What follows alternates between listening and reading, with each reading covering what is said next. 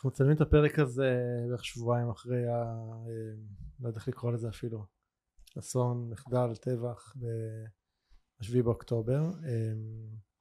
ואתה בא מעולמות הכלכלה והפיננסים, ואני אשמח רגע לזווית שלך גם מבחינה, אתה יודע, מבחינה ביטחונית כבר חרחו את האולפנים כאילו על הדבר הזה. בוא נדבר גם מבחינה כלכלית, מה אתה רואה שקורה כאן? כן, אז קודם כל תודה רבה שהזמנת אותי, שדיברנו שאני אגיע לפה, זה היה כמובן מסיבות אחרות, ומהמקום המאוד קטן וצנוע שלי אני רוצה למסור חיבוק לכל הכמות הבלתי נתפסת של האובדן, של הרוע, של האבל, ובאמת חיבוק גדול, בבית מקום מאוד מצנוע. באיזשהו מעבר חד אני רוצה להגיד לך שיש לי איזה שתי הערות פתיחה, שאחת היא יותר עובדתית ואחת היא מאוד מאוד מטרידה. הערת הפתיחה הראשונה היא שהגענו לאירועי 7 באוקטובר מבחינה כלכלית במצב כלכלי לא טוב. כמדינה. כמדינה. לא כמדינה, כעולם, אבל בקטן שלנו זה מדינת ישראל, גם בריבית מאוד מאוד גבוהה, הריבית הריאלית עלתה בערך פי 3, פי 4, שזה השפעה דרמטית על משקי הבית, בעוטף ולא בעוטף, בכל מקום. כלכלה הייתה מאוד בירידה, בעיה בשוק העבודה, המהפכה שהיום נדחקה לקרן זווית, עשנו המון נזקים כלכליים, תדמיתיים, כספים גדולים, ברחו לחול, ההייטק מאוד נפגע, וההייטק מעסיק עשרות אלפי עובדים. כלומר, הגענו מאוד מוחלשים מבחינה כלכלית, ולא שתזמנו את זה, אבל כנקודת פתיחה זה נקודה לא טובה, ועכשיו היא כמובן מחריפה. אבל מה שמאוד מאוד מטריד אותי, ערן, זה וכמו שאמרת, דיברו רבות על הכשלים, ועל המצב הביטחוני, ועל המודיעין, ודברים שקטונתי.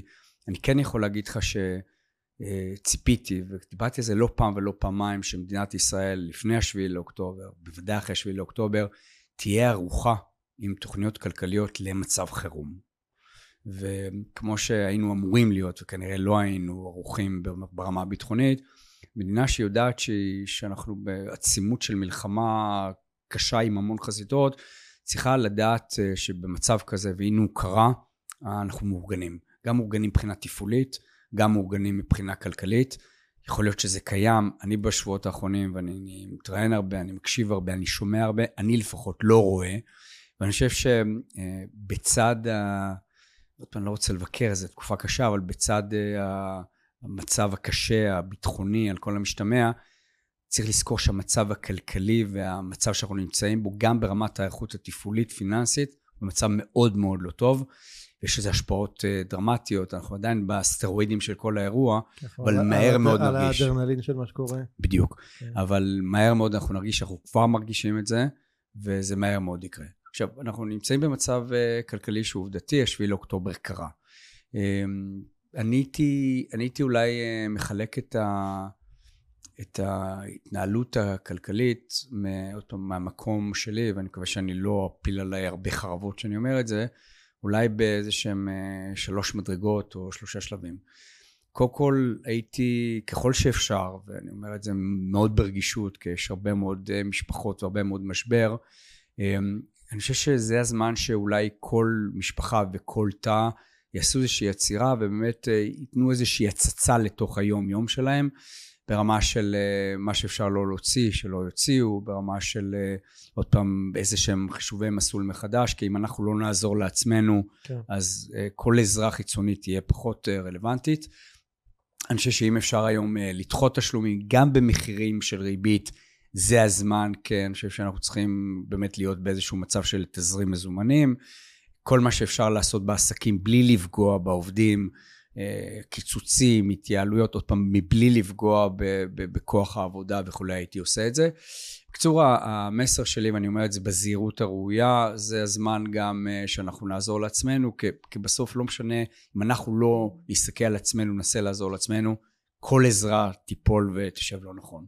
זה אולי ברמת המשפחה, ברמת התא הבודד, וזה נכון אגב לגבי כל מקום בישראל. אגב, אני חושב שאם אנחנו, אתה יודע, אתה אמרת שהיית מצפה שהמדינה כבר תהיה במקום אחר, ארוחה, אני קצת מסתכל על מה שהיה כאן בשלוש שנים האחרונות מהקורונה, שגם שם בעיניי ממשלה כשלה בכל העניין הטיפול הכלכלי, אז אולי זה לא נכון בכלל לצפות שהממשלה, כאילו אני אומר את זה עם הרבה כאב וצער, אבל אולי זה לשבת ולצפות שהממשלה תציל את המצב, זה אולי אסטרטגיה די גרועה.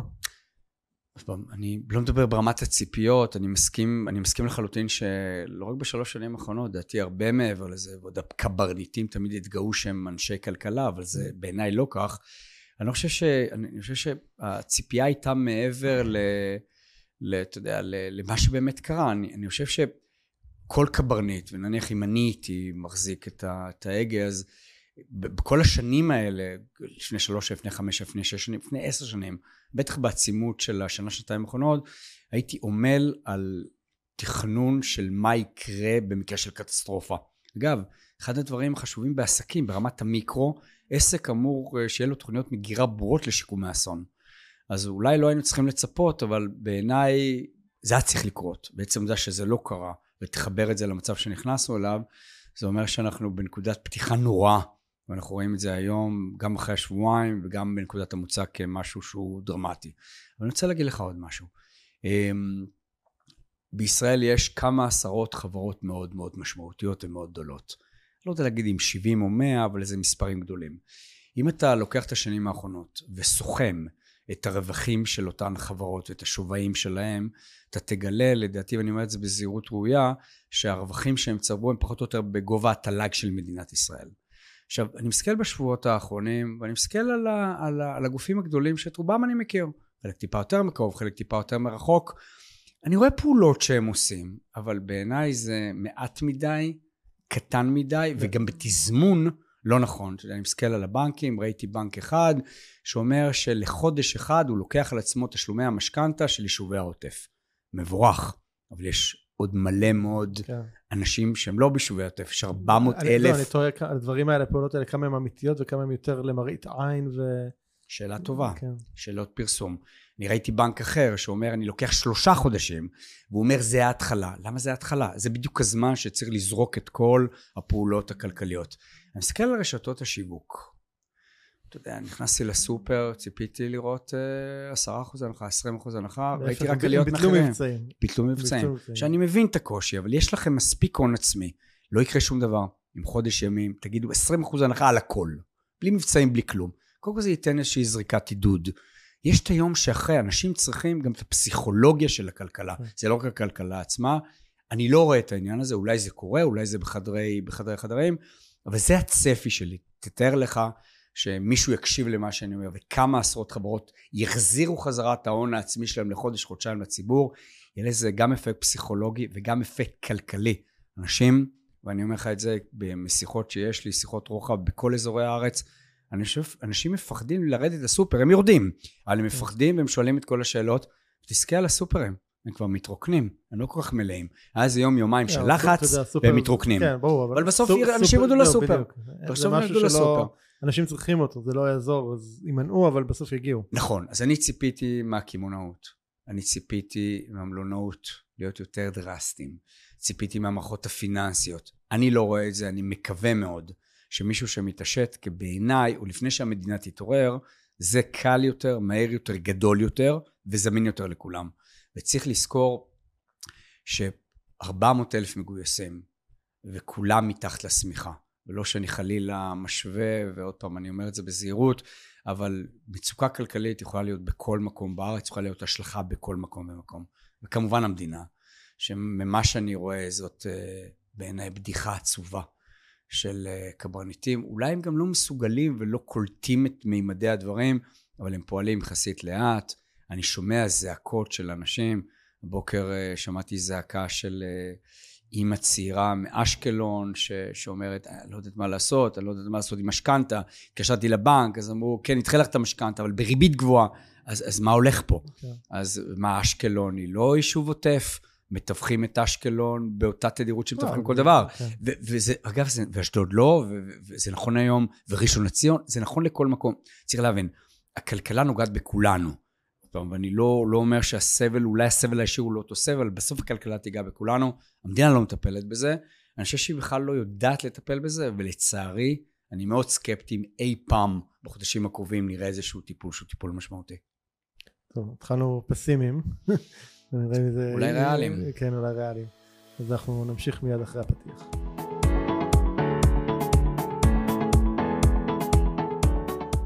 בעולם שבו החזות החיצונית הפכה להיות העניין עצמו, בעידן שאנו מוקפים בו בפייק, בזיוף ובתרבות ששואפת להצלחה אינסטנט, כמעט ואין שיחה אמיתית על הדרך. על הקשיים, ההתמודדויות, האתגרים והכישלונות שהם חלק בלתי נפרד מהחיים עצמם וממה שאנחנו קוראים לו הצלחה. בפודקאסט בודדים בצמרת, ערן שטרן מראיין נשים וגברים מובילים בתחומם, החושפים באופן אמיץ וללא מסכות את הדרך שלהם לצמרת. אנחנו מדברים על הכל בלי פילטרים, על האתגרים, הקשיים, הכישלונות והמחירים האישיים שנדרשו מהם להגיע לאן שהגיעו ולהפוך למי שהם. זו הזדמנות אדירה לשמוע באופן אינטימי, ללא אגו וללא פסון, על המסע האמיתי של אותם אנשים, הבודדים בצמרת. לפרקים נוספים בפודקאסט חפשו בודדים בצמרת באפליקציות הפודקאסט המובילות, אייטיונס, ספוטיפיי, גוגל פודקאסט ואחרות. האזנה נעימה. ברוך הבא, אייל הורוביץ. תודה רבה ותודה על ההזמנה בימים קשים אלו. כן, אז אייל, יושב ראש ומנכ"ל של בייקר טילי בישראל. תכף נחזור ככה למה שהתחלנו איתו, אבל לפני זה, אני נוהג לשפתח עם השאלה, מי זה אייל? מי זה אייל? תושב ישראל, גאה, בימים אלו יותר מתמיד, אדם שמאמין מאוד באנשים, במערכות יחסים, לא משנה מה האכזבות שאני רואה מצדדיי וממני, תמיד מאמין שאין לנו שום דבר חוץ מאשר האנשים שלידינו והסביבה. אדם שמאוד מאמין שכל אחד ואחד צריך לקחת מה שנקרא את גורלו, והיום זה כבר יש לזה המון משמעות בידיו ככל שניתן. אני חושב שראינו את זה המון באירועי השביעי לאוקטובר, את האמרה הזאת שאני מאוד מאוד מאמין בה, ומישהו שבשעות מלחמה ובשעות שלום תמיד שמח לעזור ולתרום לזולת. אני חושב שזה הווייתנו כעם, ובכלל תמיד אמרתי את זה ובוודאי בימים אלו.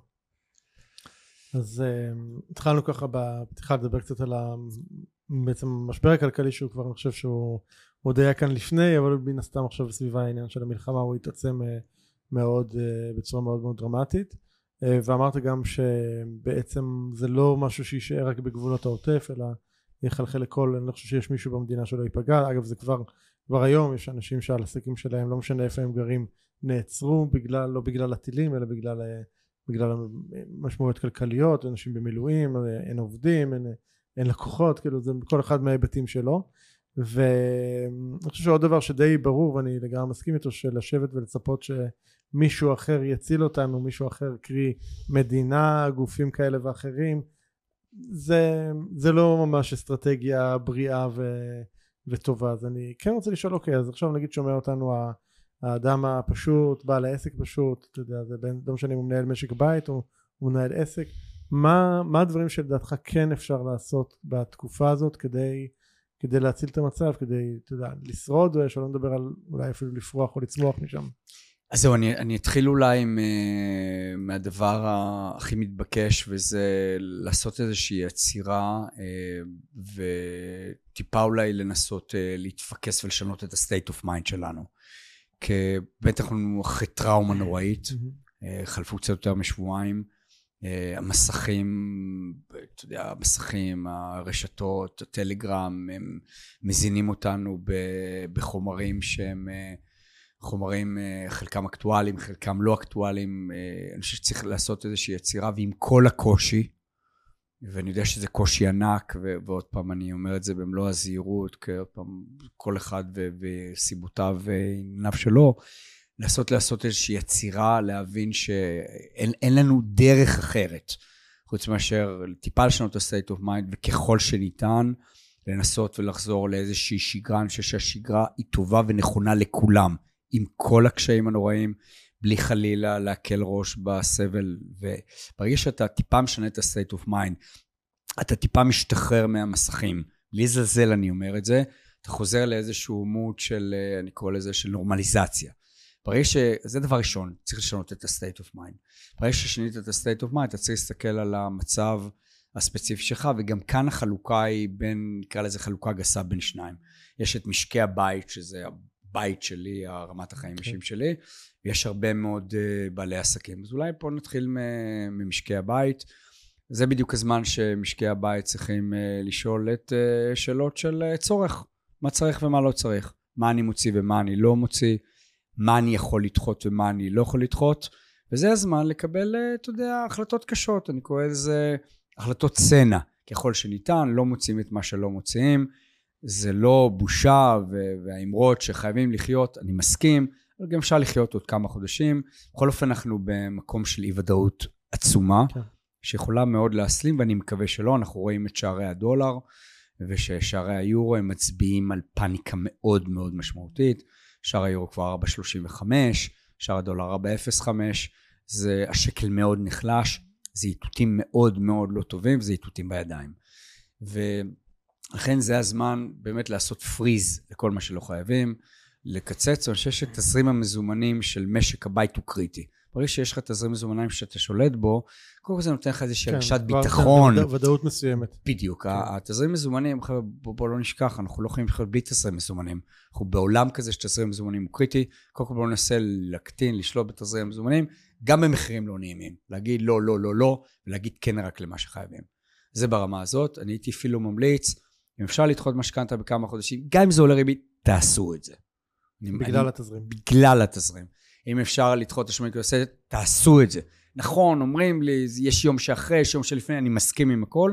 עדיין אני חושב שבחירום כמו בחירום, קודם כל תטפל בבעיה כואבת. אולי רגע אמרת פה איזה משפט, אני חושב שהוא חשוב, זאת אומרת, רגע באמת להכיר בזה שאנחנו באמת נמצאים באיזשהו מצב חירום, גם אם אנחנו, אתה יודע, רחוקים מהעוטף, כאילו עדיין כלכלית אנחנו לגמרי במצב חירום. אנחנו נמצאים במצב חירום שלדעתי עוד יכול להיות רק בראשיתו, אני מקווה שלא, גם יכול להיות שהוא ישתפר, אבל בוודאות אנחנו נמצאים, וזה כולנו נסכים, במצב של אי ודאות.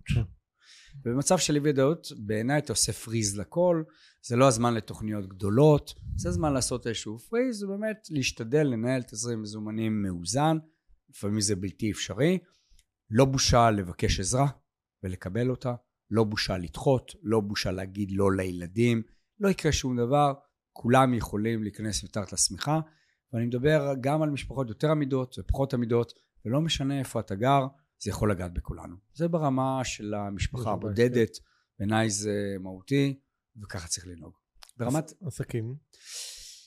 ברמת העסקים הייתי מחלק את התשובה לשתיים. קודם כל כמעסיקים, אני חושב שצריך ככל שניתן, וזה אני חושב ברמת החוסן הלאומי, החברתי וגם האישי, למעט ככל שניתן בפגיעה בעובדים.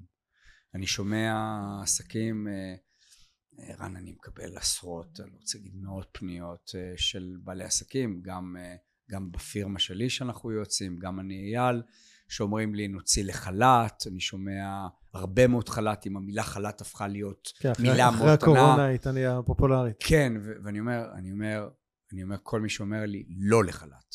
לא לחל"ת כחל"ת המשמעותי, שיש שם מישהו בצד השני שנכנס עוד יותר לחרדה. וגם לא ראית השמיכה. אני אציג פה את הצד של בעל העסק. אני מדבר עומת בעל העסק. לא, אני מדבר כאילו בעל העסק, נעצרו לו הכנסות. ההוצאות רצות, אין לו לקוחות כרגע לתת להם, אני מדבר כאילו כן, פה גם אליי הגיעו לא מעט בדיוק פניות מהסוג הזה, ואין להם מענה, מדינה לא מכניסה את היד לכיס ולא עוזרת כרגע, גם הדברים שפרסמו כהטבות שמשרד האוצר נותן לעסקים, הם אני לא יודע אם לקרוא לזה בדיחה או הונאה, כאילו, אתה יודע, זה על גבול מאוד דק בעיניי בין בדיחה להונאה, מה שמשרד האוצר מציע לעסקים. אז מה מצופה מהם לעשות? אז כל מקרה בנסיבותיו, תזכור שאנחנו אחרי תקופה שהיו גם עסקים שהיה להם הרבה מאוד רווחים, והם צברו הון. לא יקרה שום דבר עם עסקים שיכולים, יש לא מעט כאלה, אז ייפגע להם ההון, גם במקרה של הפסד הם יכולים לעמוד בזה, והם לא יפגעו באנשים שתלויים בהם. אנשים שתלויים בהם גם תרמו להם הרבה בתקופות טובות, זה הזמן לדעתי להחזיר חזרה, ואני אומר את זה כבעל עסק, לא סתם, אני, גם אני, המילה חל"ת היא כרגע לא בלקסיקון בכלל שלי. יש כמובן מקרים של בעלי עסקים שאם הם לא יוציאו לחל"ת או לא ינקו בפעולות כאלה יכולים להתמוטט. כן. כל מקרה לגופו, אבל ככלל ערן, אני חושב שזה הזמן שלנו, גם אם המדינה עדיין לא נמצאת שם, להשתדל מאוד לא לפגוע. זה ברמה הזאת. עכשיו, עסק הוא במשבר, עסק בעיניי צריך להסתכל בשתי פאזות. פאזה ראשונה, אז גם עסק צריך לנסות ולהתייעל ככל שניתן, עוד פעם, להשתדל לא לפגוע באנשים. אבל אפשר להתייעל גם בהוצאות, אפשר להתנהל בהתנהלות וכולי. ויש גם עסקים, ועוד פעם אני אומר את זה בזהירות, שיש פה הזדמנויות עסקיות. אני קצת יוצא מהאקטואליה, כן. הזדמנות עסקית בתקופת מלחמה, זה נשמע כמו כמעט מילה מגונה, כן. אבל כשאני מדבר על הזדמנויות עסקיות, זה אפילו הזדמנויות שיכולות לעזור. אתה יודע, יש היום הרבה מאוד עסקים שיש להם יכולות מאוד גדולות לעזור לזולת. גם בתחום של היצע, גם בתחום של עזרה בבנקים, גם בתחום של לעזור לעסקים אחרים, הם יכולים לעבור לעסקים אחרים, לעזור להם היום ללא שכר כדי להעמיס, והם ירוויחו מזה בעתיד. כמו אני יכול לדבר איתך על הרבה מאוד הזדמנויות, אבל עסק שחושב נכון, גם צריך לחשוב על אי הפגיעה בזולת, גם על ההישרדות שלו במקום שאין ברירה, אבל גם על ההזדמנויות העסקיות, באמת כל עסק ויש לו. ויש יום שאחרי. הכלכלה, הכלל הכלכלי הידוע שבמלחמה בשורט-טרם, יש הרבה מאוד אי ודאות ונזקים ומשברים, אבל מלחמות גם יוצאות פרוספריטי. יוצאות פריחה כלכלית אחר כך. וזה מזוויע להגיד את זה, אבל צריך לשקם בעשרות רבות של מיליארדים את כל ההרס הנורא שהיה במדינת ישראל או במקומות אחרים, ומישהו עושה את זה. והכלכלה היא פעולת שרשרת. כל דבר קשור לעוד דבר, וברגע שנסיים ואנחנו נחזור לבנייה וכולי, ככל הנראה שהכלכלה תצמח חזרה, וכל עסק צריך גם לחשוב של היום שאחרי, כן. זה הסייקל, זה לא מילה מגונה להגיד את זה, זה פשוט נכון, כך זה יהיה. כן, אוקיי, דיברנו לא מעט ככה על אקטואליה, זה רגע, גם ככה להגיע קצת לסיפור שלך, שלשמו, אתה יודע, התכנסנו במקור. התכנסנו מלכתחילה, כן, ככה קבענו את הרעיון הזה לפני, אני חושב, קרוב לחודשיים. ובעצם התחילת הקריירה שלך הייתה רואה חשבון, ונכנסת לעסק של אבא שלך של ראיית חשבון, משרד קטן. איך משם פתאום מגיעים לפירמה כמו בייקר טילי, פירמה אחת הגדולות בארץ, בעולם? כן, מי שמכיר את הסיפור שלי יודע שהגעתי לראיית חשבון בטעות, זה פחות או יותר המקום שהסכימו לקבל אותי בצעירותי. לקבל הלימודים אתה מתכוון? ברמת לימודים, כן, בכלל כאילו התלבטתי אם אני רוצה להיות רופא מנתח או עורך דין. עם השנים הבנתי שעורך דין לא, אבל רופא מנתח הייתי בשמחה היום, זה כנראה לא יקרה. ונכנסתי לעסק של אבא שלי, עוד פעם, בגלל שזה היה שם, ובגלל שאיכשהו נדרשתי בסיטואציה הספציפית של אבא שלי, אבל מהר מאוד הבנתי לעצמי שאני יותר יזם מאשר רואה חשבון במובן המאוד פשוט, ובחינתי ראיית חשבון, עריכת דין או חנות למוצרי בית זה יזמות לכל דבר ועניין, ובגיל יחסית מאוד צעיר הבנתי שאני רוצה להתפתח, והפיתוח היה לצאת החוצה לעולם. הייתה תקופה שהעולם היה פחות נגיש כמו היום, מדבר איתך על 20 משהו שנה, הרסתי את הדברים שלי, נסעתי לעולם, ואמרתי ננסה, ואתה יודע, עברתי מדלת לדלת. מה, פשוט חברות גדולות והצעת עליהן? חברות ענקיות. ומה הייתה הצעה? מה הצעת עליהן? קחו אותי ואת הפירמה שלי, אני אייל, קחו אותי ואת הפירמה שלי, קצת יותר מדויק מזה, אבל בגדול, קחו אותי ואת הפירמה שלי, ובואו תהפכו אותנו, את הישראלים הקטנים, את אותה פירמה קטנה, היינו אז פירמה מאוד קטנה, כממבר שלכם בישראל. זה אפילו אלא... כשמה הבנפיט, בואו תסימני, מה הבנפיט עבורך ומה הבנפיט עבורם ממהלך כזה? תראה, הרשתות הגדולות בעולם, ובייקר טילי היום היא בין 7-8 הכי גדולות, זה פירמה של 7 מיליארד דולר, סכומי עתק, ראתה כבר לפני הרבה מאוד שנים את העולם כמשהו שצריך להיות בו. כלומר, אם אתה רוצה להסתכל על העולם כמיקרוקוסמוס כזה, אתה צריך להיות בכל מדינה.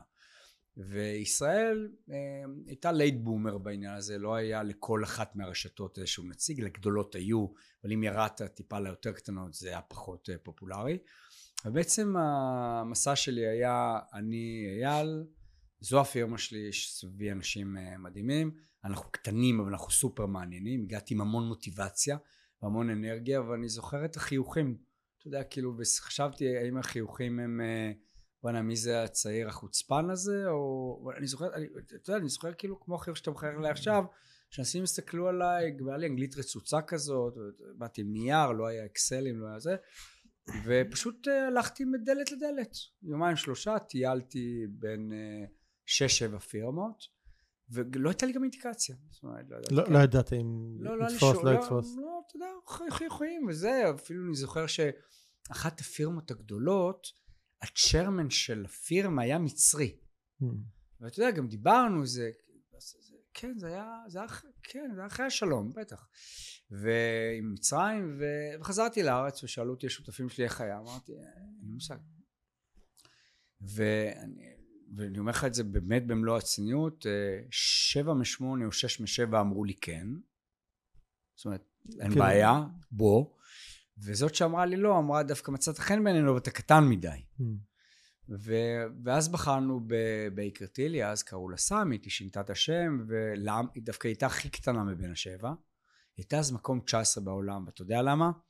כי כבר אז, היום זה קצת יותר התפתח אצלי השריר הזה, שהבנתי שזה אנשים, ומי שראיין אותי שהיה אז הצ'רמן האירופאי, לימים אני החלפתי אותו, אני הפכתי אותו הצ'רמן האירופאי של הרשת, מצא חן בעיניי, וזה היה אימור אישי, ממש אימור אישי, ואתה יודע, חוכמת טיפשים בדיעבד, זה גם עבד, ומאז אנחנו חברים בבייקר טילי העולמית, אנחנו מאוד גדלנו בישראל, ועשינו כמה דברים טובים, ועשינו כמה פחות דברים טובים, ובייקר טילי העולמית, ממקום 19, 17, 16, 15, 7, ואתה יודע, גודל הוא לא רק גודל, זו גם רשת שכבר נבחרה בשבע שנים האחרונות פעמיים, לרשת מספר 1 בעולם מבחינת quality, שזה רק השנה נבחרנו, בייקר טילי היא הרשת מספר 1 לשנת 2022, שנבחרה כבוד גדול, וגם 2016 היא הייתה, ומאז אנחנו מייצגים את בייקר טילי העולמית, וגם נקראים בייקר טילי ישראל, זאת אומרת אם, אני ראש הפירמה, אבל אם תשאל מישהו אם קראים את אייל הורוביץ בייקר טילי, יגידו בייקר טילי, כי זה המותג שלנו, והמשמעות כפי ששאלת ובצדק, מה המשמעות היא? המשמעות שאנחנו שחקנים מאוד דומיננטיים בצד הבינלאומי, גם אני באופן אישי וגם הפירמה שלי, זאת אומרת אנחנו מטפלים בהרבה מאוד חברות רב-לאומיות שעושות עסקים בישראל, בעליות וירידות שיש לנו מן הסתם, אם תרצה נרחיב, ואנחנו מסוגלים לספק שירות לאלפי לקוחות שלנו מחוץ לישראל, ועוד פעם העולם מאוד קטן, קטן קטן קטן, אין לך מושג כמה הוא קטן, אפילו אני לפעמים מתפלא כמה הוא קטן, גם ברגישות של שבועיים האחרונים הוא מאוד מאוד קטן. זה בעצם המשמעות של בייקר טילי ישראל. אז מעניין אותי כאילו אם אתה היום בפרספקטיבה לאחור, אתה יודע לזהות מה היה שם, אתה חושב, בפנייה שלך, או באיך שהופעת מול אותן חברות שגרם להם לרצות או להגיד כן? תראה, בוא נעזוב אותי דקה, אני חושב שישראל מאוד מעניינת, תמיד הייתה. לטוב ולרע. זאת אומרת, אף אחד לא יכול להתעלם מישראל. ועוד ניגע בזה, אתה חושב אבל שכל מי שהיה מגיע להם ואומר להם בואו תיקחו אותנו בישראל, לא, ישראל מעניינת, ואני אומרת זה לא בצניעות מזויפת, ישראל מאוד מעניינת. אני חושב שאני הבאתי מה שאני תמיד מביא לשולחן, אני מביא ישירות וסוג של תעוזה, וגם מי שמכיר אותי יודע שאני לא מתבייש ולא מפחד. בתפיסת עולם שלי, ואני מנסה להנחיל אותה למי שמוכן להאזין לי, עוד פעם, אתה זוכר שהתחלנו ואמרנו שצקעת את גורלנו בידינו? כן. אני משחר ילדותי עוד מגיל 6, יכול לספר לך על אירוע, לוקח את גורלי בידי. זה לא אומר שלא חטפתי חבל הזמן. מה היה שם בגיל 6? זה הסיפור הראשון שאני מספר, כדי ללמד טיפה על עצמי, ההורים שלי היו בחול, זה היה נסיעה, אתה יודע, פעם חול היה לא כמו היום, והייתי עם שני חי הצעירים, עם סבתא שלי ששמרה עלינו בבית. הייתי לדעתי בין 5.5 או 6, ואני זוכר את זה כמו היום שסבתא שלי שוטפת את הבית, ומחליקה ועושה סלטה אף ונופלת על הראש.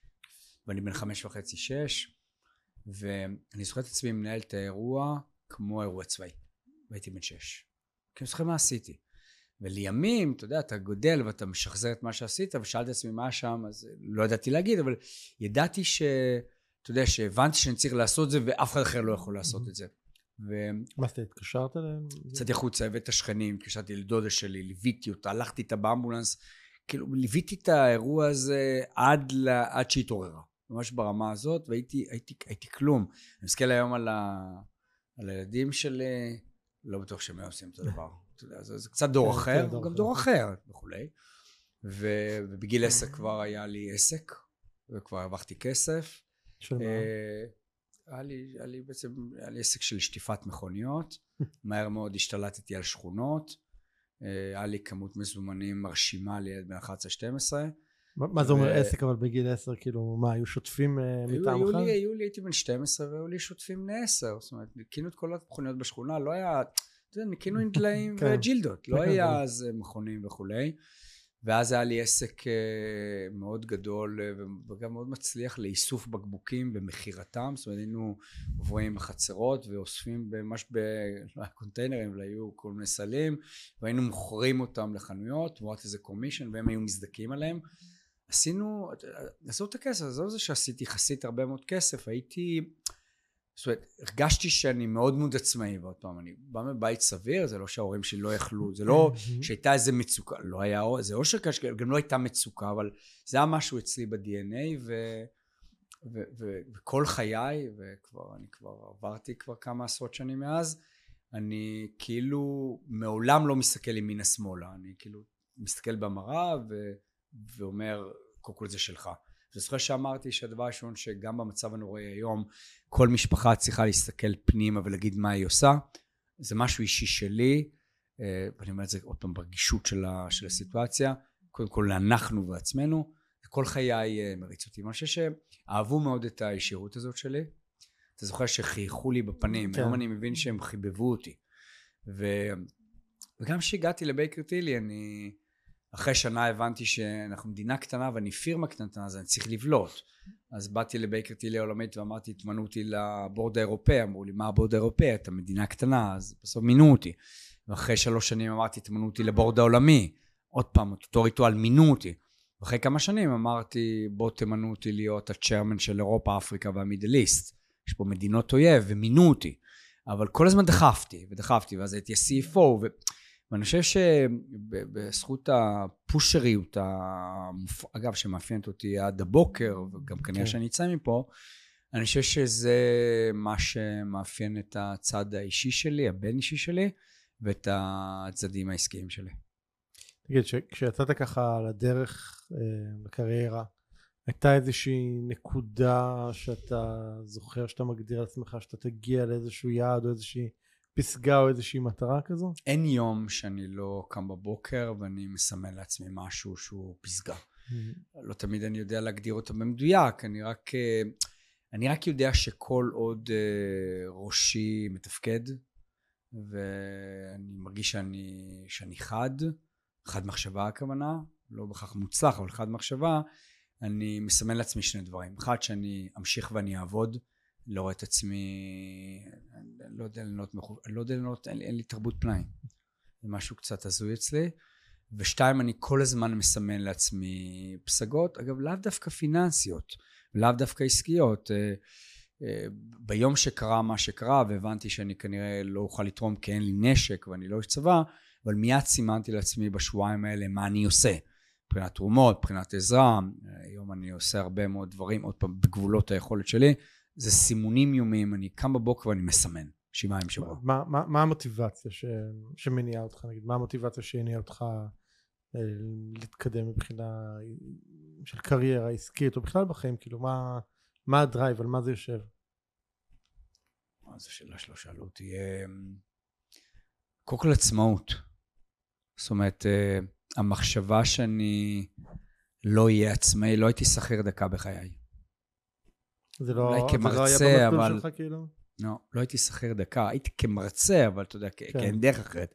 הייתי עצמאי מהשנייה הראשונה, מכמוך ערן יודע שלהיות עצמאי, כתבת איזה ספרים, קראתי את כולם, גם מרשימים, זה לא קל. הרבה יותר קשה להיות. הרבה יותר קשה להיות עצמאי, בטח בישראל. בדיוק, בטח בישראל, בטח ברכבת הרים המטורפת, בטח היום, אבל אני לא, אני אומר לעצמי, אם אני אפול פה, אני אקום שם. יש לי איזושהי מוטיבציה של עצמאות בלתי נתפסת, ואני לא יודע, זאת אומרת, באיזשהו מקום ב-DNA שלי, הדרייב המטורף הזה.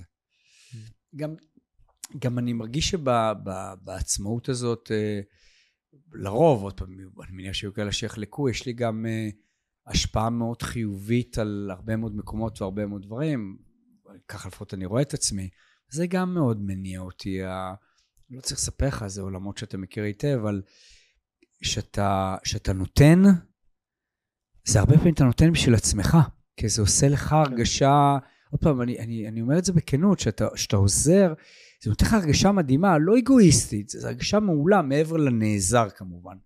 וזה אני חושב שמה שבסיכומו של היום מניע אותי יום יום. אתה מרגיש שהמוטיבציה, שהמוטיבציה שיש לך היום היא אותה מוטיבציה שהייתה אז? מתגברת והולכת. כן, השתנתה כאילו בעצמה? כל הזמן, כן. אומרים שאתה מגיע לאיזשהו גיל, שאתה כבר מתחיל להוריד הילוך, אני כאילו, הילוך 5, 6, 7, אני לא עוצר. אני אומר את זה בכנות, לא בגלל שאנחנו מצטלמים ומדברים, יש לי מוטיבציה הזויה, כל מי שמכיר אותי, אתה גם מכיר אותי, אתה יודע שזה נכון, אני פשוט חי באיזשהו אנדרנלין אינסופי. אתה יודע, אחת המיסקונספציות שיש הרבה פעמים על אנשים שתופסים אותם כאנשים מצליחים, אנשים הישגיים וכולי, זה שהם מסתכלים על הנקודה שהם הגיעו, על הפסגה לצורך העניין, ההצלחה, מה שזה לא יהיה, וחושבים שהדרך לשם היא הייתה מין איזשהו קו ישר כזה. המציאות היא כמובן הרבה יותר מורכבת, הרבה יותר עליות, מורדות והתברברות במרחב, והרבה מאוד גם מחירים. אם היית רגע מנסה ככה להסתכל, מה המחירים שאתה חושב ששילמת על הדרך שלך? טוב, אז קודם כל אני רוצה לחדד איזה משהו בשאלה, שזה נורא נכון, ואנשים חושבים יש איש עסקים מצליח, הוא סרטט איזה נקודה והוא הגיע וזה, אז קודם כל אני מספר לך, בתור מישהו שמכיר דבר או שניים, גם לעצמו וגם מלווה אנשים מצליחים, גם קצת פחות, שזה קשקוש בלבוש. אף אחד באמת לא סימן מטרה. אתה יודע, היה לו אמביציה, הוא רצה זה, היה לו הרבה מזל, זה גם קרה. אז ההבחנה שלך היא מאוד מאוד נכונה, ומן הסתם לעולם זה לא קו ישר, אין קו ישר בחיים. אתה שומע את ההצלחה, זה ידוע מאוד, המקשיבים והצופים תתחברו, יש כל כך הרבה כישלונות, רגע הם פחות מדברים, אגב חבל, אני חושב שלומדים יותר מכישלונות, מאשר מצלחות, אבל זה שאלה אחרת. מה המחירים? כן. הילד הצעיר שלי, קוראים לו אורי, הוא בן 12.5, הוא 1 ל4 ימים, הוא אומר לי, למה אתה לא מדבר איתי מספיק? הנה מחיר. אני לא מדבר איתו מספיק. ולפעמים אני נמצא בבית, ואני עסוק במקום להיות איתו, וזה דבר גורר דבר, כי אז הוא גם לא איתי. אז אני חושב שאני משלם מחירים אישיים. יש גם מצב שאני גרוש, ששילמתי גם מחיר על המשפחה האורגנית שלי, וכנראה יש גם מחירים נסתרים שאנחנו לא יודעים ולא קולטים. תראה, חוכמת הדיעבד היא חוכמה קטנה ומקובלת. כנראה שאולי עוד איזה 10 שנים, אני מקווה שלא, שנשב ונדבר, אני אהיה קצת יותר חכם. אבל עכשיו אני אתן לך כן תשובה. אני חושב שאנחנו צריכים להיות נאמנים לעצמנו ולרצונות שלנו. ולטוב ולרע, ובמבחן הציבור, התוצאה והמשפחה, אני נאמן לרצונות שלי. ואני חושב שברגע שאתה נאמן לרצונות שלך, גם אגב שאתה עושה סיבוב פרסה, ואני יודע אפילו אתה עשית סיבובים כאלה ואחרים, אבל היית נאמן לעצמך בכל נקודת זמן. וברגע שאתה נאמן לעצמך, ולא משנה מה חושבים עליך, תישאר שם. בהרבה שנותיי ובשנות העשייה שלי, אני מקווה שלרוב מאוד הייתי נאמן לעצמי, ואתה יודע, גם אם זה קצת פחות פגע לסובבים אותי, זה בסדר, כל עוד אני נאמן לעצמי כמובן ביושרה, בנסיבות שלי. אתה יודע אומרים את ה... אני מאוד מאוד מאמין בזה ומאוד מתחבר בעניין הזה של להיות נאמן לעצמך, אבל אני חושב שלפעמים אנשים שהם שומעים את זה, אז מיד עולה להם, או יכולות לעלות להם כל מיני תפיסות, כמו של להיות נאמן לעצמך זה להיות אגואיסט, או מישהו שחושב רק על עצמו, או שאם אני נאמן לעצמי אז אני פוגע באחרים. כאילו מעניין אותי הפרספקטיבה שלך על הדבר הזה, אם נתקלת בגישות כאלה. בואו, גם המילה אגואיסט יש לה 1000 פרשנויות. נכון. אני אומר שאם אני נאמן לעצמי וטוב לי, אז הרבה יותר קל לתת לי, ואם חרה לי ואני מנסה לתת, אז גם יוצא עקום. נכון. זאת אומרת, אני חושב בואו צריך להבין, אנחנו כאנשים בראייה מפוקחת, יש סביבנו עדווה מסוימת. ככל שאנחנו יותר חזקים, עושים את מה שאנחנו מאמינים בו. וטוב לנו. כן. אז זה כמו שנניח לדוגמה שאני תופס מעצמי כמנהיג, אני יותר מנהיג מאשר מנהל. שאני רוצה להניע את האנשים שלי, לא תראה אותי מוציאים אלים, וואטסאפים, צעקות וכולי. אני מסתכל על עצמי, אני עושה שינויים, ולרוב אנשים סביבי גם עושים את זה. זו האמונה שלי, זו תפיסת העולם שלי, ואם אנחנו קצת מסתכלים במעבר חד למה שאנחנו רואים בשבועיים האחרונים, אנחנו רואים מצד ימין של מה שאמרתי, אנחנו רואים מצד שמאל של מה שאמרתי, ואנחנו רואים גם את האמצע. אז בסוף, בהתחלה ובאמצע, אם אתה נמצא במקום שאתה מאמין בעצמך ולעצמך, עוד פעם ביושרה לעצמך, אני חושב שזה הכי טוב גם לזולתך. המילה אגואיסט, לא אגואיסט, היא מילה שאני לא מערער בה, ואני מקווה שלא אומרים את זה עליי, וגם אם מישהו יגיד את זה עליי, אז אני יודע לחיות עם זה, כי אני, כמו שאתה אומר, אני מאמין לדרך של עצמי. איך אתה היית מגדיר הצלחה? מה ההגדרה שלך להצלחה?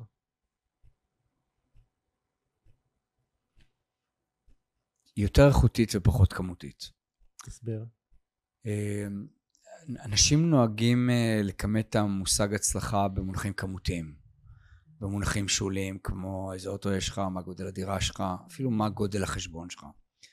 אז כולנו יודעים, חקרנו, ראינו, האמנו, זה לא קלישה, שאין מה לעשות, אנחנו חיים, מתפרנסים, וזה לא עולם סוציאליסטי של קיבוץ, אנחנו צריכים את הכסף כדי להתפרנס, אבל זה לא באמת משנה אם יש לך 5 מיליון שקל או 50 מיליון שקל. אני תמיד אומר לעצמי, וזו אמרה שאני מאוד חי בה, שבכמות הקטנה שאני אוכל ומבלה, זה חסר כל משמעות, כי אני במילא לא מוציא את הכסף, זה לא כזה רלוונטי. אז אני חושב שכמותית זה אין שום משמעות להצלחה, יש צרכים, אבל לא שם הצלחה יכולה להימדד נקודה, וזה לא שום דבר שקשור לציות, מה שאני אומר, זה אמונה שלמה, ושים את זה בצד. עכשיו, הצלחה איכותית היא הצלחה במובן הזה שכל אחד מגדיר לעצמו מהי ההצלחה שלו. אני מגדיר את ההצלחה שלי ביכולת שלי. לקום בבוקר, לעבוד את 15 שעות ביום, בשעה 9 בלילה להרגיש כאילו 6 בבוקר אצלי, לתרום במובן הזה שיש לי איזשהו אימפקט, אני לא מתיימר, איזושהי השפעה, איזושהי השפעה טובה, השפעה חיובית, השפעה של עזרה, השפעה של כיוון, השפעה ישרה על אנשים, לשם אני מכוון את היום יום שלי. אני עוד פעם חוזר ואומר, וזה לא רק בשבועיים האחרונים, אני אומר שאנחנו כחברה, יש לנו קשרי לימפה שאנשים לא יודעים לנתח, שאנחנו רואים היום עזרה הדדית, העזרה הדדית הזאת צריכה להיות כל הזמן, כל השנה, ולא רק בשבועיים האלה. אם היינו, אתה יודע, אני רואה היום תשדירים, אין ימין, אין שמאל, כאילו ששכחנו את מה שהיה לפני שבועיים ויומיים, כאילו ושכחנו את זה, ואני מאחל לעצמי שעוד 2 ויומיים נשאר במוטיבציות של היום, כי בסוף מה יש לנו? אנחנו לא יודעים לחיות לבד, אנחנו לא יודעים לפעול לבד, אנחנו לא יודעים להרוויח כסף לבד, אנחנו לא יודעים לעשות שום דבר לבד, ואם אנחנו כל אחד עושה את האימפקט הקטן שלו, זה יכול להיות נורא נורא קטן, זה מה שאני מחפש, לא ביומרה ולא ב... וזה מה שאני עושה מהבוקר עד הלילה, ופה אני מגדיר את ההצלחה שלי, ואני חושב שאני מצליח. בחלקה הקטנה שלי, זה האיכות של ההצלחה שלי. כתבת לי משהו מעניין, ככה בהכנה שעשינו, מבחינתך הגירושים שלך היו סוג של הישג משמעותי בחיים.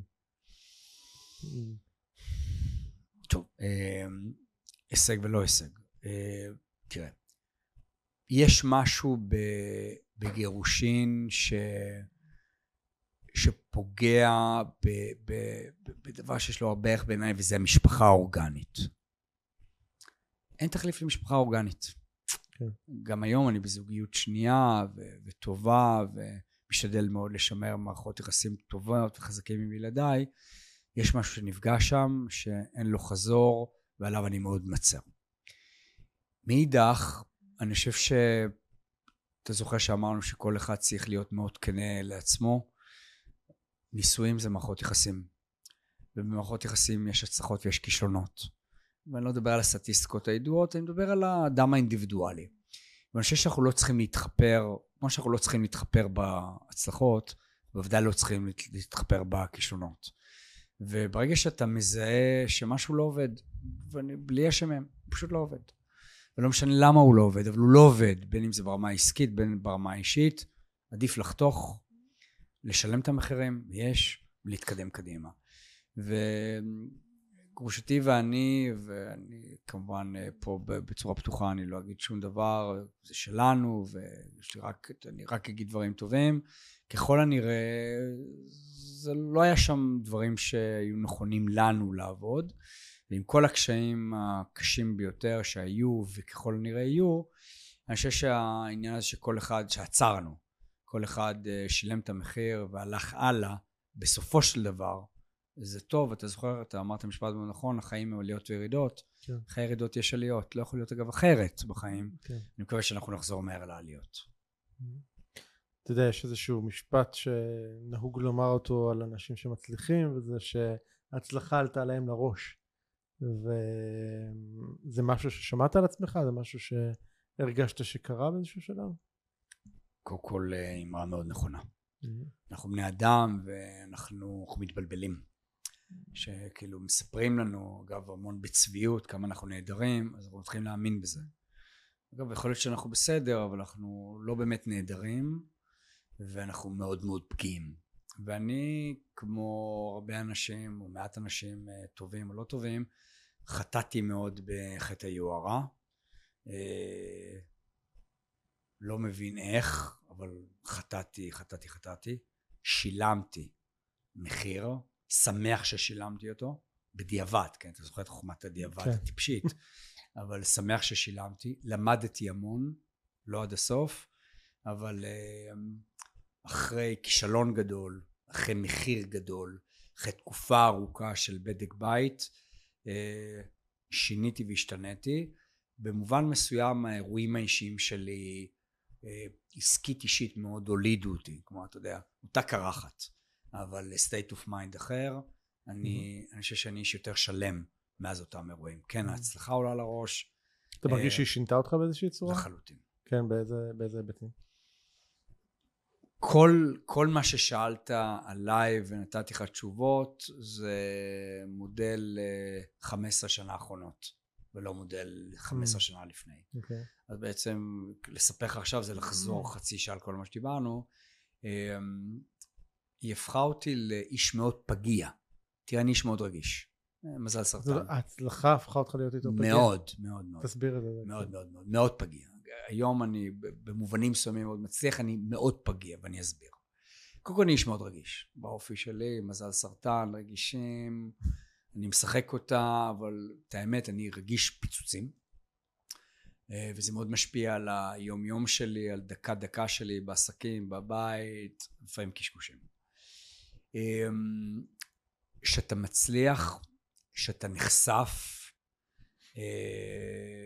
זה עולם שיש בו הרבה חוסר פרגון, זה משהו ב-DNA, לא צריך לספר לך את זה, אתה מכיר את זה, כן. זו גם עובדה כמעט מתמטית, ככל שאתה מצליח יותר, ככל שאתה נחשף יותר, ככה אתה פגיע. אתה יודע שהמשפחה שלך היא אחד, הפגיעה שלך היא אחד. ששתיים זה שתיים, 2,000 זה 1,000, שאתה שר, ואתה נחשף למלא אנשים, אתה פגיע יותר. ולכן מה שאני עושה היום, ככל שאני רק יכול, קודם כל אני מסתכל על האגפים שלי, אני משתדל לא להתבלבל, לא לטעות, שההצלחה לא תוביל אותי להחלטות לא נכונות, אבל אני גם אומר לזה שהמסע שלי הוא מסע שעשוי לפגוע בי, ואתה זוכר שאמרתי שאני בהתבוננות כזאת של יום יום שעה שעה, אני גם לוקח את הסיכונים האלה בחשבון, וזה מלא סיכונים. אנשים צריכים להיות ערים לזה. מי שרוצה להצליח, שיקח בחשבון שכל פסיעה בהתקדמות, ככה הוא יותר יותר פגיע.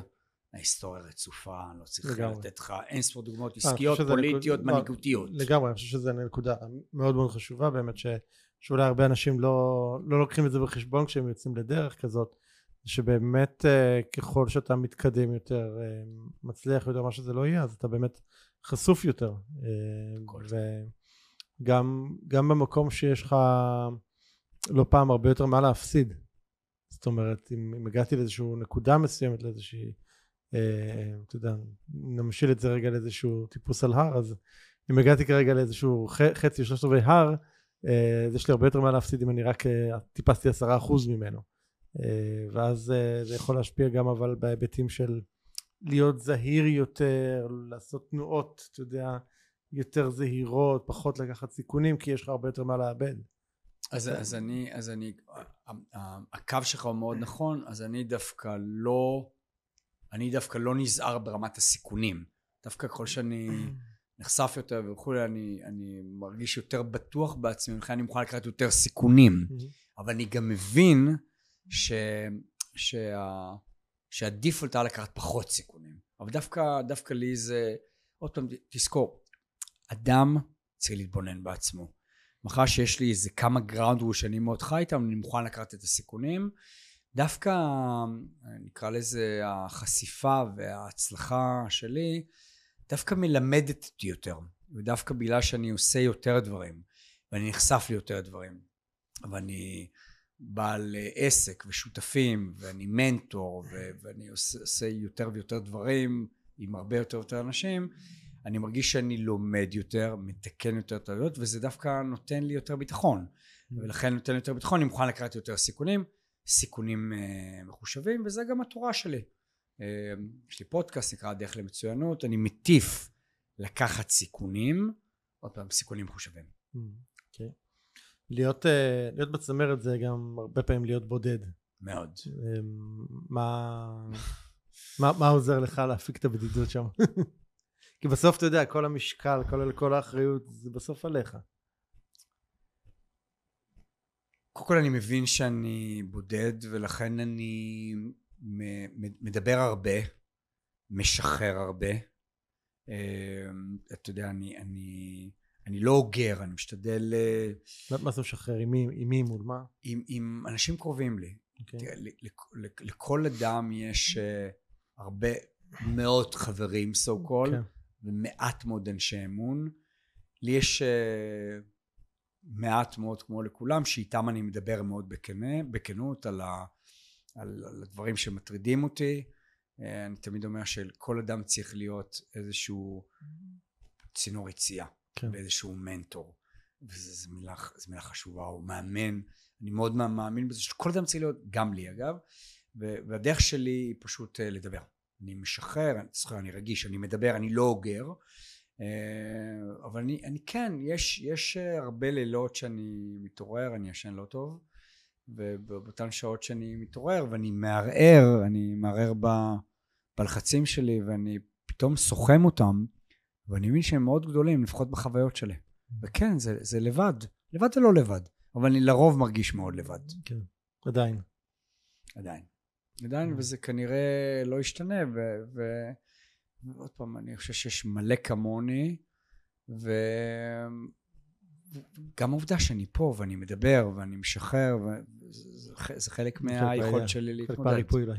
בדיוק, זה חלק מהריפוי שלי לשחרר ולהתמודד. יש איזה חוויות חיים שאתה עדיין שם לך אותם כמטרה? זה גם, לא מהדברים דיברנו הרבה על העשייה העסקית, אבל גם ברמה הפרטית אתה... אייל או איש עסקים? גם וגם. תראה, אני שואל את עצמי לאחרונה שאלות שלא שאלתי את עצמי. אני בן 59. ואני פתאום שואל את עצמי שאלות שלא שאלתי את עצמי עד היום, זה כמה שנים יש לי בנתפסות? מה הכוונה בנתפסות? בוא נשאל אותך שאלה, בסדר? אתה יודע, היום אני עוד מרגיש שאני בשיאי, אני שומר על עצמי, אני בחדות וכו'. אבל נניח שבא לך מישהו שאומר לך, תשמע, יושב מולך מישהו אומר, אני בן 74. מה הרפלקס שלך? מה הרפלקס? מה הרפלקס? הרפלקס הטבעי זה של עוד טוב, אז כמה עוד נשאר? בדיוק. זאת אומרת, מה שאני מנסה להגיד, פתאום אני שואל את עצמי, מה משמעות הגיל הביולוגי? לא איך אתה נראה, לא איך אתה מדבר, לא איך אתה חד, יש, פתאום אני מבין את המשמעות של גיל ביולוגי. קידומת 5, קידומת 6, קידומת 7, דברים שלא התעסקתי איתם. אני גם מתחדד לי, אולי קשור לגיל, אולי קשור לתובנות, אולי קשור להצלחות, אולי קשור לכישלונות, מתחדד לי גם השאלות של פנסיה, לא פנסיה. כאילו לצאת לפנסיה. כן, והתשובה לעצמי, אגב, זו תשובה שאני עונה לה קונסיסטנטית כל חיי, לא. כל עוד אני אוכל, תשמע, אני לא רואה את עצמי, אני לא רואה את עצמי קם בבוקר ואומר, מה עכשיו? זאת אומרת, מבחינתי העבודה, העשייה, ואולי זו הסיבה שאני באמת מפוזר על אין ספור דברים. אני מאחל לעצמי, ברמת של איחולים, שנשאר מאוד מאוד חד. מה שנקרא עד הדקה האחרונה, כזה הדברים, זה ההפרעות האישיות שלי. אתה יודע, קצת יותר, קצת פחות, תפקד רץ 10 קילומטר, עד 8, הכל בסדר, החדות הזאת. אני באמת מאחד בתפיסות שלי, משהו שמאוד התחבר לי בשבועיים האחרונים, אני עוקב באיזשהו אלגוריתם, דיברנו על זה בשיחות פרטיות, מה קורה בעם שלנו. אני זוכר שדיברנו על החודשים שקדמו, על המהפכה, שנינו הסכמנו שהיינו מאוד מאוד חרדים, ואני מאוד חרד שעוד 2 נחזור למקום הזה, ואז יהיה יותר כואב. גם let's face it. מה, למקום של הפילוג? גם let's face it. לא אומרים את זה, זה אולי לא הזמן. אבל אני חושב שה7-8 חודשים של הפילוג האלה זימנו לנו בצורה כזו אחרת את 7 באוקטובר. היינו מאוד חשופים. אני חושב שהסתכלו עלינו בצורה אחרת. אתה יודע, רק לפני 4 שבועות ישבתי באתונה, בנסיעת עסקים, בארוחת ערב מסכמת, עם 15 אנשים בכירים ממני, במונחים של כסף וכולי. ואתה יודע, אמרו לי ישראל וישראל, ואמרתי תקשיבו, ישראל אין דבר יותר בטוח ממנה. שאלו אותי למה, אמרתי אין על המודיעין שלנו, ותראה מה קרה ב7 באוקטובר. ואני חושב שב7-8 חודשים פתאום הייתה איזושהי הבנה של אויבינו, שיש לנו איזושהי פגיעות, והנה יש לנו פגיעות, אז לאיפה אנחנו חוזרים? אנחנו נסדקנו. וב7-8 חודשים האחרונים היה פילוג מאוד גדול בעם, והיו אנשי מילואים שלא היו שם, ואנשים הוציאו כספים, והעם נקרא. עכשיו אתה יודע, זה אולי יקפצו על האנשים שאני אומר את זה, במובנים מסוימים, ואני לא שופט, הבאנו את זה על עצמנו, ואני מקווה מאוד שזה לא יקרה יותר, ואני לא מדבר על השנים הקרובות, זה לא יקרה בשנים הקרובות, אבל אני לא רוצה, עוד 50 שנה אני כנראה כבר לא יהיה כאן, אבל הילדים והנכדים שלי יהיו כאן, אני לא רוצה שעוד 50 שנה אנחנו נהיה עוד פעם סיטואציה כזאת, עוד 20 או עוד 30 שנה, כי אין לנו מקום אחר. אני פה ותמיד אהיה פה. תגיד, איך היית מגדיר חופש? מה זה חופש עבורך? זה לא 2 בקפולקו, זה בטוח לא. זה היכולת שלי לנהל את חיי ולקבל את החלטותיי ללא מעצורים. ללא מעצורים. אני עד היום ותמיד ידעתי לעשות את הדברים שאני רוצה, איפה שאני רוצה, מתי שאני רוצה. אתה זוכר, דיברנו על עצמאי שכיר. אני כאילו בקריירה שלי היו לי לא פעם ולא פעמיים הזדמנויות, נניח להיות מנכ"ל של חברה ציבורית גדולה, ותמיד אמרתי לעצמי לא, כי אני לא רואה את עצמי שמישהו בדירקטוריון אומר לי מה לעשות. ולכן אתה יודע בחרתי בקטן שלי, קצת לטוב קצת לרע, זה סוג של עצמאות, אתה, אני מניע שאתה מתחבר לזה לגמרי. והמושג של עצמאי שכיר הוא ממש state of mind, כי מבחינתי עצמאי וזה קשה וזה מתיש וזה תזמון להתקפי לב ועוד הרבה דברים, זה המון אחריות, והאחריות היא עצומה, בוודאי היום אני מרגיש את כובד האחריות יותר מאשר לפני שבועיים, אבל עדיין החופש שלי לנהל את חיי, זה המוטו שלי, זה המוטו שלי, לשם אני מכוון את כל מי שמוכן להקשיב לי. אם אתם יכולים, זה עניין של החלטה, תסכים איתי שיש הרבה מאוד אנשים שהמרחק בין הסחירות לבין העצמאות הוא בנקודה הזאת, שהם הם כן או לא מוכנים לקחת את הצד הזה אל החופש. לגמרי. בין העצמאות זה חופש. Okay. וככה אני חושב שלשם אני מטיף. מה אתה חושב שהילדים שלך לומדים ממך? את המושגים של תעבוד מאוד מאוד קשה. גם בכלל, אתה יודע, שאומרים, אל תעבוד קשה, הכסף יעבוד בשבילך, וזה הכל קשקוש. אתה צריך לעבוד קשה. תעבוד מאוד מאוד קשה, קח סיכונים, תהיה יזם, ותתחיל את המסע בגיל 17, לא בגיל 60. Mm-hmm. זאת אומרת, הבן שלי הוא חייל, חיל האוויר, נבטים, לא רואה אותו עכשיו בימים אלו, אתה יודע, הוא נותן לי 20 שניות של חסד ביום, ואני מאושר על זה, אבל הוא כבר היום בחלק מהעסקים שלי. לא. כבר היום הוא חלק בעסקים שלי, והוא לומד את זה מ-day one. אגב, יכול להיות שהוא בכלל יהיה, אתה יודע, אלוף בצבא, אבל הוא כבר היום יונק את זה, הוא נמצא בכל העסקים שלי, לומד, שומע, כותב. אני חושב שזו הדרך, מגיל מאוד מאוד צעיר, כמה שיותר צעיר יותר טוב. יש שאלה שהיית רוצה שנשאל אותך שלא שאלתי?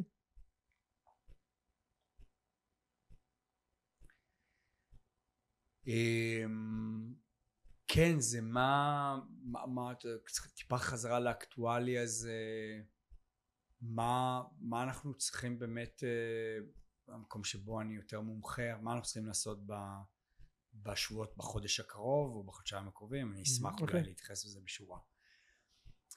אז כמו שאמרתי, אנחנו שבועיים ויום בתוך המערכה הזאת, עוד לא התחלנו. עוד לא התחלנו אותה. אנחנו ספגנו מהלומה שאתה יודע, העיניים קרועות והלב, זה לא נתפס, זה לא דמגוגיה, אבל עוד לא נכנסנו, ואנחנו לא יודעים מה יהיה בחזיתות האחרות, מה מחכה. יכול להיות שמה שקרה לנו עד היום, וסליחה שאני אומר את זה, אני ממש מתנצל, יכול להיות שזה רק ממש ההתחלה, ואנחנו לפני תופת נורא, ואנחנו מדברים על כל מה שאני לא רוצה להגיד בכל רום. ואני חוזר ואומר שהעורף בנקודה שאנחנו נמצאים היום הוא לא פחות חשוב מהחזית. העורף הוא לא פחות חשוב מהחזית, ואנחנו לא נמצאים במבצע קטן, ואנחנו לא עוד שבועיים מגיעים, זה הליך של חודשים, ייתכן של שנים. זה בדיוק הזמן לשני דברים. זה הזמן שהחברה צריכה להחזיר לחברה, וזה לא רק בעשיית המבורגרים, שאני לא מזלזל בזה. אני מדבר על כסף גדול, זמין, מהיר ומיד. אנשים צריכים להרגיש, אפילו בפסיכולוגיה, שיש מישהו שנמצא לידם. דיברנו על זה בפתיח. המדינה צריכה לזרוק את כל מה שהיא יודעת בחודשים הקרובים לתוך הכלכלה.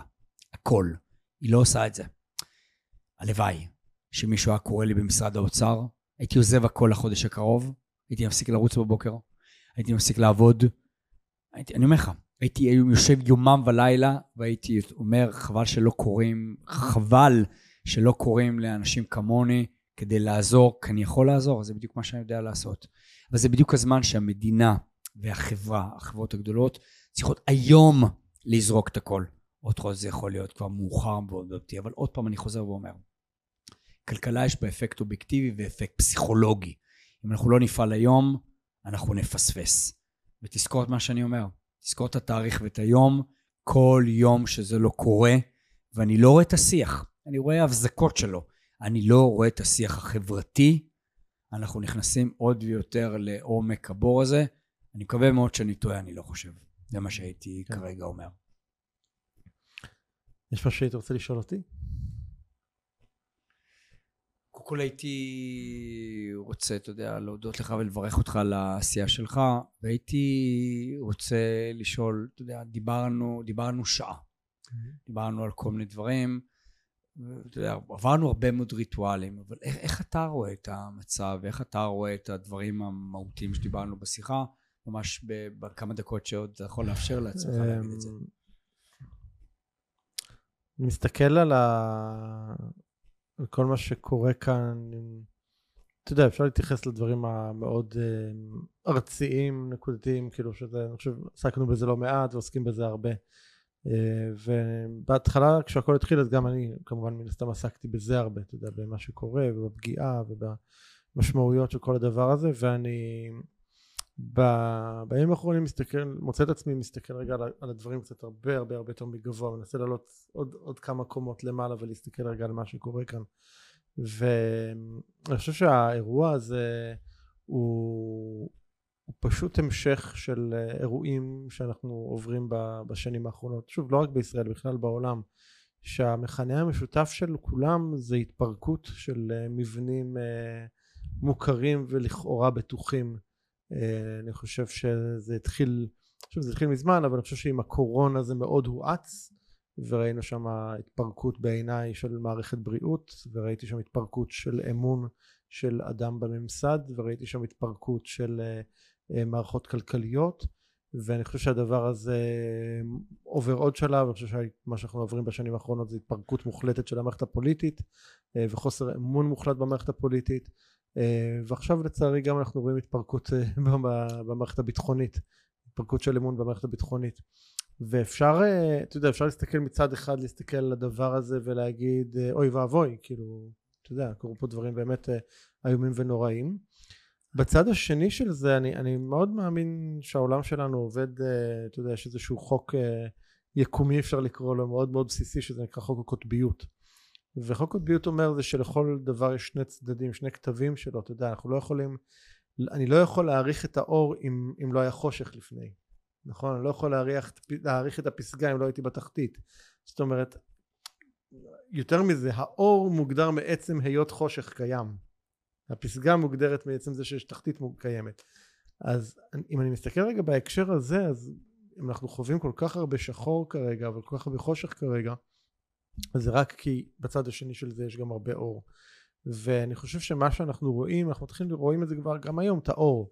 אנחנו רואים את הארגניות האזרחיות שמחליפות את מה שממשלות, מה שהייתה ממשלה והנהגה הייתה צריכה לעשות, כאילו בכל מימד, אם זה במימד של באמת של סיוע לאזרחים מהעוטף, אם זה במימד של סיוע לחיילים, אם זה במימד של סיוע כלכלי כזה ואחר שאנשים, אתה יודע, תורמים לאחרים שצריכים וכן הלאה. זאת אומרת, אני רואה כאן הרבה מאוד יוזמות אזרחיות ומבנים אזרחיים ומבנים חדשים שנבנים במקום מבנים שהתפרקו, ופה לי זה נותן תקווה, כי אני חושב שאירוע כל כך משמעותי וכל כך דרמטי וכל כך כואב לא קורה סתם. גם כשחליתי לפני כמעט 5 שנים חליתי בסרטן, עבורי בעולם הפרטי שלי זה אירוע דרמטי, כן? ומאוד היה לי ברור שזה לא קורה סתם, ואני באמת היום פרספקטיבה של 5 שנים אחרי, עם כל המורכבות והקושי וכל מה שהיה שם, זו הייתה, אני אשתמש פה במילה שהיא אולי תשמע על אנשים קיצונית בהקשר של הנסיבות שלנו היום, מתנה. אוקיי? מתנה באריזה מחורבנת, מתנה שאני לא מאחל לאף אחד לקבל אותה, אבל מבחינתי ברמה האישית של ערן, מתנה, כי היא גרמה לי לזוז ולעשות דברים בחיים שהייתי צריך הרבה זמן לעשות ונמנעתי מלעשות אותם.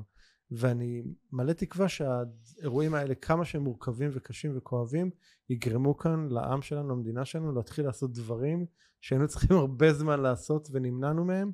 ואני רואה ניצנים של הדבר הזה שאני מקווה אני כל מסכים כל מה, ואני ממש חייב לתת איזה מתפרצת אחת שמצטער שלא אמרתי אותה, אבל שצריך להגיד. אנחנו בני אדם, ובני אדם שחיים במבנים ובחברה ובמדינה ובדמוקרטיה נשענים סביב מנהיגות, נכון? אתה אומר התפרקות של המבנה הפוליטי, יותר ממסכים, אין בכלל ויכוח, אנשי שאין מנהיגות פוליטית. לגמרי. אני מבחינתי, אני אגיד פה, לדעתי כשהדבר הזה מסתיים, 120 איש צריכים להניח את המפתחות והולכת הביתה, 120. אני, בשנות ה-20, בגרמניה הייתה אינפלציה של מיליוני אחוזים. אי אפשר להשתלט על זה. עד שבא אוצר גרמני ואמר, אנחנו עושים ריסטארט לכלכלה. כאילו משפט הזוי. וביום אחד, לא ניכנס לזה, זה הרצאה בפני עצמה, הוא עשה ריסטארט לכלכלה. אם לא יהיה פה ריסטארט, מנהיגותי פוליטי, לגמרי. לא יקרה פה כלום. נכון. תסתכל איך זה נראה. תסתכל את הקבלת החלטות. תסתכל איך... זה בזיון אחד גדול. אי אפשר. זה כמו, אתה יודע, זה כמו בפירמה. אם המנהיג לא טוב, לא משנה כמה הוא נהדר, הוא לא יכול להיות שם. אז לא טוב, לא טוב. מאמינים לו, מאמינים לו. אם לא יהיה ריסטארט פוליטי. ריסטארט. לא תיקונים, לא זה או זה. בגלל אני אומר, זה 120 צריכים להניח את המפתח. תקשיב, זה משפט מדהים בעיניי. אם לא יהיה פה משהו מאפס, שיבוא מנהיגות, שכולם יסתכלו ויגיד, עליה אנחנו סומכים, לא יהיה פה תקומה פוליטית. אנחנו נמשיך לברבר ולדשדש. זו הייתה המתפרצת שלי. אני מסכים לגמרי. טוב, אייל, המון תודה שבאת. תודה לך. אני רוצה להגיד שעבורי, שוב, זה הפרק הראשון שאני מקליט מאז האירועים הקשים האלה, וגם בהחלטה שלי לקיים את היום, הצילומים הזה היום, זה היה חלק אוקיי, צריך עדיין ליצור כמה שניתן את העוגנים האלה של השגרה, אז אני מאוד מודה לך שבאת. תודה רבה, ושמחתי להיפגש ולדבר. תודה רבה. תודה. ואם אהבתם את הפרק הזה, אז אני ממש אשמח שתשתפו אותם עוד אנשים, כדי שעוד אנשים יוכלו להפיק ערך מהדברים שנאמרו פה. אני חושב שהיו פה דברים מאוד חשובים, במיוחד לתקופה הזאת. ואם אהבתם, אז בואו תפרגנו לנו, מוזמנים לדרג אותנו באפליקציה שאתם מאזינים דרכה, ואני מאוד מקווה שהרווחנו לפחות 5 כוכבים מכם. תודה רבה. זהו, עד כאן לפרק של היום. אם אהבתם את הפרק, אל תשכחו לדרג את הפודקאסט באייטיונס, ספוטיפיי, גוגל פודקאסט, סאונדקלאד, יוטיוב, או בכל פלטפורמה אחרת שדרכה אתם מאזינים לנו כרגע. ואם אהבתם את הפרק הזה, אני מזמין אתכם לשתף אותו עם אחרים שיוכלו גם הם להפיק ממנו ערך משמעותי. אתם מוזמנים לכתוב לי תגובות, מה אהבתם, את מי תרצו לשמוע בפרקים הבאים, או כל הערה אחרת שיש לכם. מוזמנים לשלוח אליי ישירות למייל feedback@eranstern.co.il או בפייסבוק שלי, facebook.com/eran.stern. וכמה מילים אחרונות. לאורך השנים עבדתי עם ופגשתי הרבה מנכ"לים ואנשי עסקים בכירים, וראיתי שאצל רבים מהם יש סוג של דיסוננס בין ההצלחה שלהם בקריירה ובעסק ובין החיים האישיים. ולמרות שבעסקים הם פרצו הרבה מאוד תקרות זכוכית, בחיים האישיים הם מרגישים שנתקלים בתקרת זכוכית. אם זה ביחסים, באינטימיות, מול הילדים, בתחושת מיצוי, חוסר סיפוק וכדומה. ובעיקר, תקרת הזכוכית שלהם היא מול עצמם. התמודדות עם פחדים, עם רגשות מורכבים, תשוקות לא ממומשות או חוסר בהירות לגבי הדבר הבא שלהם.